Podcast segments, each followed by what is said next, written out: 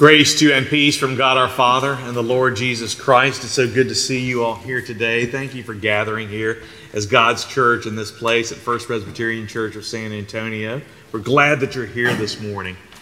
This week, we're going to continue in our series in the book of Acts. In the book of Acts, chapter 1, verse 8, Jesus said this to his disciples He said, You will be my witnesses in Jerusalem and in all Judea and Samaria and to the ends of the earth. Now, what is a witness? A witness is someone who is willing to bet his life and risk everything to share the truth and love of Jesus Christ. And over the last couple of weeks, we've been talking about what it means to be witnesses for Jesus Christ. But how do we share the truth and the love of Jesus Christ when it seems that the whole world and often our own personal worlds seem to sometimes be just falling apart? I mean, what do you say on an occasion like this? When 21 years ago we're remembering that on 9 11, 3,000 people lost their lives in a senseless, brutal, evil tragedy. We know that it didn't end there. This year we've witnessed the devastation of Ukraine. But we've also experienced personal tragedy and the heartbreaking death of teenagers. Last week, in this very room, we held a memorial service for a 26 year old from our congregation who died unexpectedly just as things were beginning to take off in his life. And then we also, just this last week, lost a beloved friend to a debilitating, awful, degenerative disease. This past week, a young teacher named Elijah Elijah, Eliza Fletcher was murdered in Memphis, only to be followed by a series of mass shootings. Why? Why? Why? One of the most challenging questions of faith is why would a good God let these things happen? Why war? Why debilitating diseases like Alzheimer's? Why tragic death beyond people's own consequences? In the face of tragedy, tra- tragedies like that, people come to the conclusion that, well, maybe God isn't real, or maybe He doesn't care, or maybe He can't help after all. People begin to think along these lines. What then is our role as witnesses of Jesus Christ? If, as the late Dr. John Leith says, the task of the Christian witness is to help people understand how Jesus Christ answers the deepest questions of their lives and makes sense of their experience, then how do we witness to people about the reality and the goodness and the sovereignty and the love of God, even in the face of tragedy? As we study the book of Acts, we need to observe and learn how the early church connected with people and shared the love of Jesus Christ, the truth of Jesus Christ in different circumstances. And our scripture reading today addresses the very issue of tragedy. Because the story today is a story about how Peter and John shared the truth and love of Jesus with a person who was suffering. So, if you would, turn to Acts chapter 3, verses 1 through 12. It'll be on the screens behind me, it's in your bulletin, or you can read along in your Pew Bibles. But here's what the Apostle Luke wrote Now, Peter and John were going up to the temple at the hour of prayer, the ninth hour, and a man lame from birth was being carried, whom they laid daily at the gate of the temple that is called the Beautiful Gate, to ask alms of those entering the temple. Seeing Peter and John about to go into the temple, he asked to receive alms. Peter directed his gaze at him, as did John, and said, Look at us. And he fixed his attention on them, expecting to receive something from them. But Peter said, I have no silver and gold, but what I do have I give to you. In the name of Jesus Christ of Nazareth, rise up and walk. And he took him by the right hand and raised him up, and immediately his feet and his ankles were made strong. And leaping up, he stood and began to walk and entered the temple with them, walking and leaping and praising God. And all the people saw him walking and praising God and recognized him as the one who sat at the beautiful gate of the temple asking for alms. And they were filled with wonder and amazement at what had happened to him. While he clung to Peter and John, all the people, utterly astonished, ran together to them in the portico called Solomon's. And when Peter saw it, he addressed the people Men of Israel, why do you wonder at this, or why do you stare at us as though by our own power or piety we have made him walk? The grass withers and the flower fades, but the word of our God endures forever. Let us pray. O oh Lord, we know that this is your word. It is completely true and it is given in love. So speak, Lord, for your servants are listening. And may the words of my mouth and the meditations of our hearts be holy and acceptable to you, O Lord, our rock and our redeemer. For it is in the name of your Son, our precious Lord and Savior, Jesus Christ, and by the power of the Holy Spirit that we pray. Amen. In this story, Peter and John approached the temple for prayer, and there they met a crippled man who was daily brought to the temple to beg for help. What we know is that this guy's suffering was not the result of any kind of injury. It wasn't the result of any kind of self inflicted wound. It was not the result of a punishment or some other supernatural sanction. He hadn't deserved this. He hadn't caused it. He hadn't just made bad choices. He was born this way. It wasn't his fault. He was born this way. And as was his habit, he was brought to the temple daily to beg for money. And so, just like every other day, when he saw people coming into the temple, just like Peter and John, when he saw them, he did what he always did he asked them for some money. But this time, when he called out to Peter and John, the story says that rather than ignore him, or walk past him or even just throw him some money so as not to be bothered further, Peter turned and looked intently at the man, as did John, and said, Look at us. Look at us. Now, for years, people had passed by this anonymous person on their way into the temple. Likewise, the crippled man had solicited alms from scores of anonymous temple goers.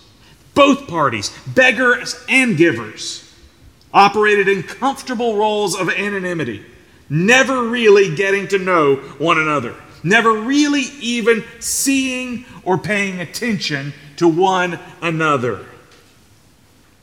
But then, Peter and John broke the pattern, and something miraculous happened.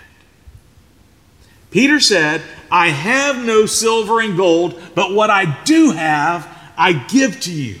In the name of Jesus Christ of Nazareth, rise up and walk. And he took him by the right hand and he raised him up, and immediately his feet and his ankles were made strong. And leaping up, I love this, and leaping up, he stood up and he began to walk. And then he entered the temple with them, walking and leaping and praising God. I mean, here, this guy just asked for money, but he got so much more. Here's a person whose very life was defined by tragedy. His life was as repetitively hopeless, hopeless as it gets. But for the first time in maybe ever, someone took a risk. Someone broke the pattern and not only changed this man's life, but changed his forever.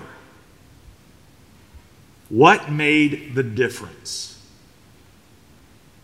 I think the key is in verse 6. Verse 6 says this Peter said, I have no silver and gold, but what I do have, I give to you. In the name of Jesus Christ of Nazareth, rise up and walk. Peter and John focused on what they do have to give rather than what they don't have. You know, too many churches and too many would be witnesses focus on what they don't have money, time, training, education. But truly engaged witnesses, truly engaged witness oriented churches follow a different pattern. They follow Peter's lead to offer the world what they do have. They aren't worried about what they don't have, they're concentrating on what they do have. So, how can we, as witnesses of Jesus Christ, make a difference in the lives of people who are suffering? We can do it by focusing on what we do have. What do we, as witnesses, have to share with people? Well, every Christian, every follower of Jesus Christ has four things to share with people who are suffering. The first thing we can share we may not have gold or silver, but we, what we do have is our recognition. Peter commanded, Look at us, forcing the crippled man to acknowledge them. Now, that was a brusque and immediate way to let this man know things are about to change. It's not just about you looking at us. I want you to know we see you. Something different's about to happen. And maybe for the first time ever, someone acknowledged this man. This crippled man called out for help, and somebody heard him. Somebody finally saw him. And now he has to also acknowledge them. You see, this wasn't just going to be a transaction. I call for help, you give me some money. I call for help, you give me some money, I quit bothering you. This wasn't just going to be a transaction, this was a moment of recognition. You know, so often when we look at people who are suffering, we tend to see the condition itself rather than the person. And the condition dehumanizes them. And rather than looking at them a, as a person, we look at them as a project, or we look at them as a nuisance, or a case number, or a statistic. The person, in a sense, becomes the problem, and the rest of their identity is consumed by it. But here, Peter and John broke the mold by acknowledging that this beggar was not a problem, he was a person. You're not just a beggar at the temple gate, you are a child of God. You're not just a suffering condition to be solved, you are a person who is loved. We see you. We see you, not just your problem. Second, we may not have gold and silver, but what we do have is our experience. Sometimes God gives us resources to share. Sometimes God gives us skills to share. But sometimes He gives us experiences to share. One of the greatest gifts that we can offer wounded or suffering people is our own experience. You know, there have been so many times when I've been visiting someone who's suffering from cancer. And I know how to talk to people, I've been trained, I know how to pray with people. But it's never the same when I'm in the hospital room with somebody who's undergoing cancer treatment and when somebody who's gone through cancer themselves, a cancer survivor, walks in. The whole atmosphere changes. The light in the room changes because the person who's there, while they're happy to see me, they're happy for me to pray for them, suddenly they connect with this person who's been through it, somebody who gets it, somebody who understands what they're really going through. That person knows that somebody understands. That person who has cancer knows better than I will ever know how to minister to that person. So let me, let me give you an example here. Cancer is not a gift, but experience is. Caring for somebody with Alzheimer's is not a gift, but the experience gained from that is. What experiences do we have to share with one another? One of the greatest gifts that we have as a church body is our experiences. Experiences enable us to relate to the needs of others. I would venture to say that there are few situations that have not been experienced by members of our church. We have experience with cancer, Alzheimer's, divorce, incarceration, drug addiction, alcohol abuse, raising children, abuse, grief, heartbreak. We have a wealth of experience. And what that means is that members of this congregation have a real crisis tested faith. That means that in our church, faith isn't just an intellectual activity, it's a tool. It's something that we can use. Faith isn't a set of abstract propositions, it's a relationship. It's a suit of armor, it's a parachute, it's an oxygen tank, it's a battery recharger. And God has blessed this congregation with a huge variety of experiences. So let me tell you this chances are, if you're going through something, there is somebody in this community, possibly even sitting in this room right now, who can relate to what you're experiencing because they've been through something similar. What that means is you don't have to go through this alone. And if you have been through something, there's someone who needs you. And it may seem unbelievable to, for you to hear me say this, but you've heard me say it before. If you've been through a situation, if you have experience, then you may be God's answer to someone else's prayer. You have a tremendous gift to give. That's one thing you do have. Third, we may not have gold and silver, but what we do have is the truth about Jesus Christ. The most important thing that Peter and John did was to connect this miracle and this compassion to Jesus. If you look down a little farther in verse 16, you'll say that Peter says, By faith in Jesus' name, his name itself has made this man strong, whom you see and know. Peter immediately took the camera off of him and pointed it toward Jesus. The good news about the real God is that he is Emmanuel. That means God with us. He cares about us enough to become one of us. He knows our struggles firsthand. Because this is the God who knows what it's like to have a job and also to be poor and homeless.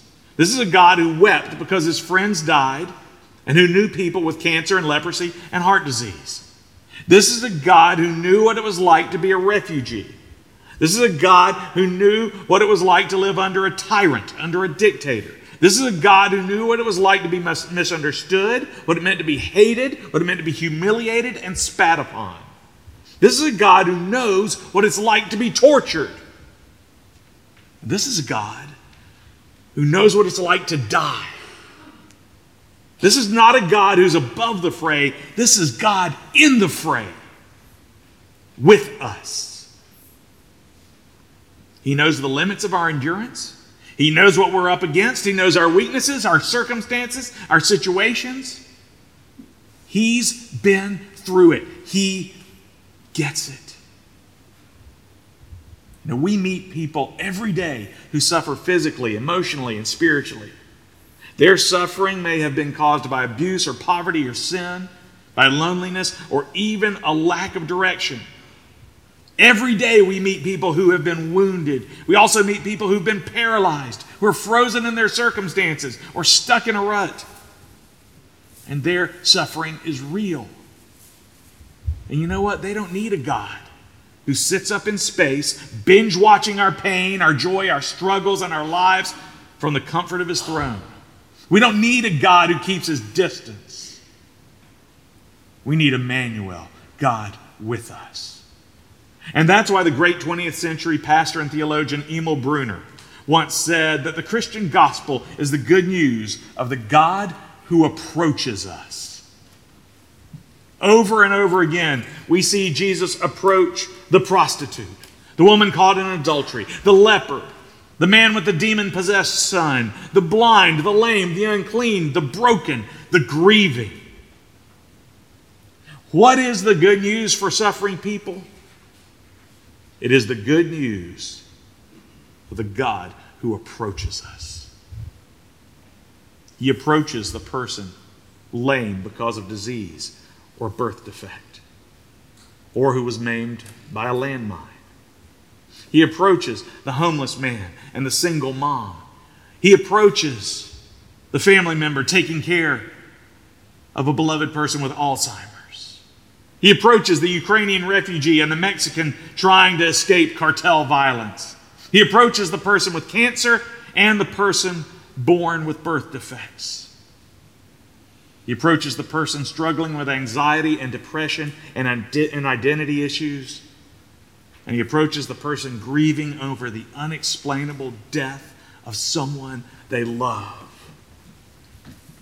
The good news that we have to share with suffering people is that we have a God who is real and who gets us, who loves us, who cares about us, who does not ignore our troubles or pass by or keep a distance.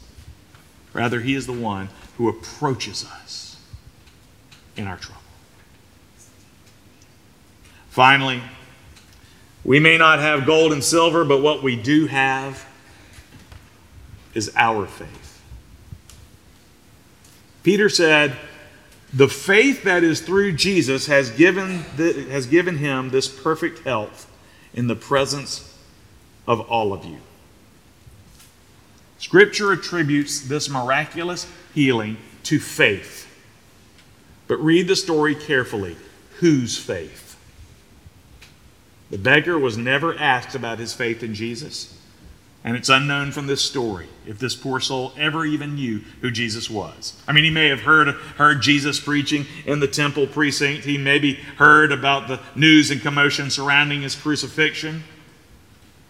But would that knowledge constitute faith in Jesus Christ? But who did know Jesus? Peter and John knew Jesus. They knew him personally. And they knew that he would do something.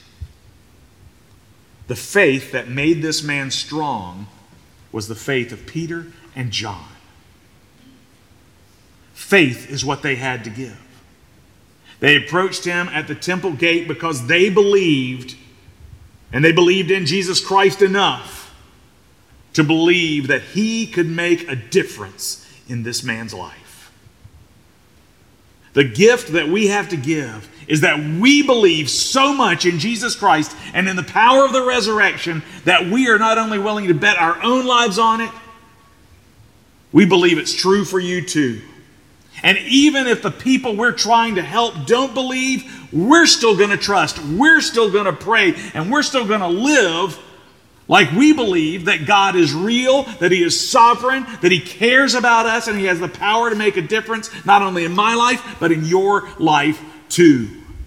Maybe this man didn't believe God would do anything. But Peter and John, they believed it. And they were willing to bet their own lives on it. So we believe it for us, but we're also going to believe it for you. So, seeing a standing room only crowd ready to hear, Peter turned to the Word of God and began to preach boldly about repentance and the need for people to turn to Jesus Christ. This only happened, however, after they had attended to this man's real and present need. I want you to notice the pattern in this story love first, serve first, and then preach.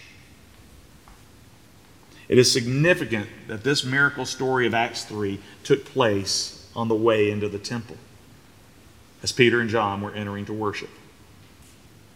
As Christians, we can think about our lives as moving from Sunday to Sunday. During the week, we move out into the world and then come home on Sunday. But on the way, we meet, we run into, sometimes we even run over wounded people that God has put in our path. They may be outsiders. They be, may be other members of this church. But there are people who are asking, why? Why? Why? How many people do we pass by? Unless people see a church that cares, victims of suffering will have trouble believing in a God who cares. They aren't going to care what we have to say, and they will not believe in the God who approaches until they see God's people approaching them, approaching people in need. We can't give people answers we don't have. We can't give them the answer to all the why questions. But we can give them what we do have recognition, experience, the truth, and our faith. Do we recognize the people and not just the problems? Are we sharing our experience? Are we declaring the good news that Jesus Christ is real, that He cares, that He can make a difference in our lives now and forever? Are we showing them that we not only believe this for ourselves, but we believe it for you too?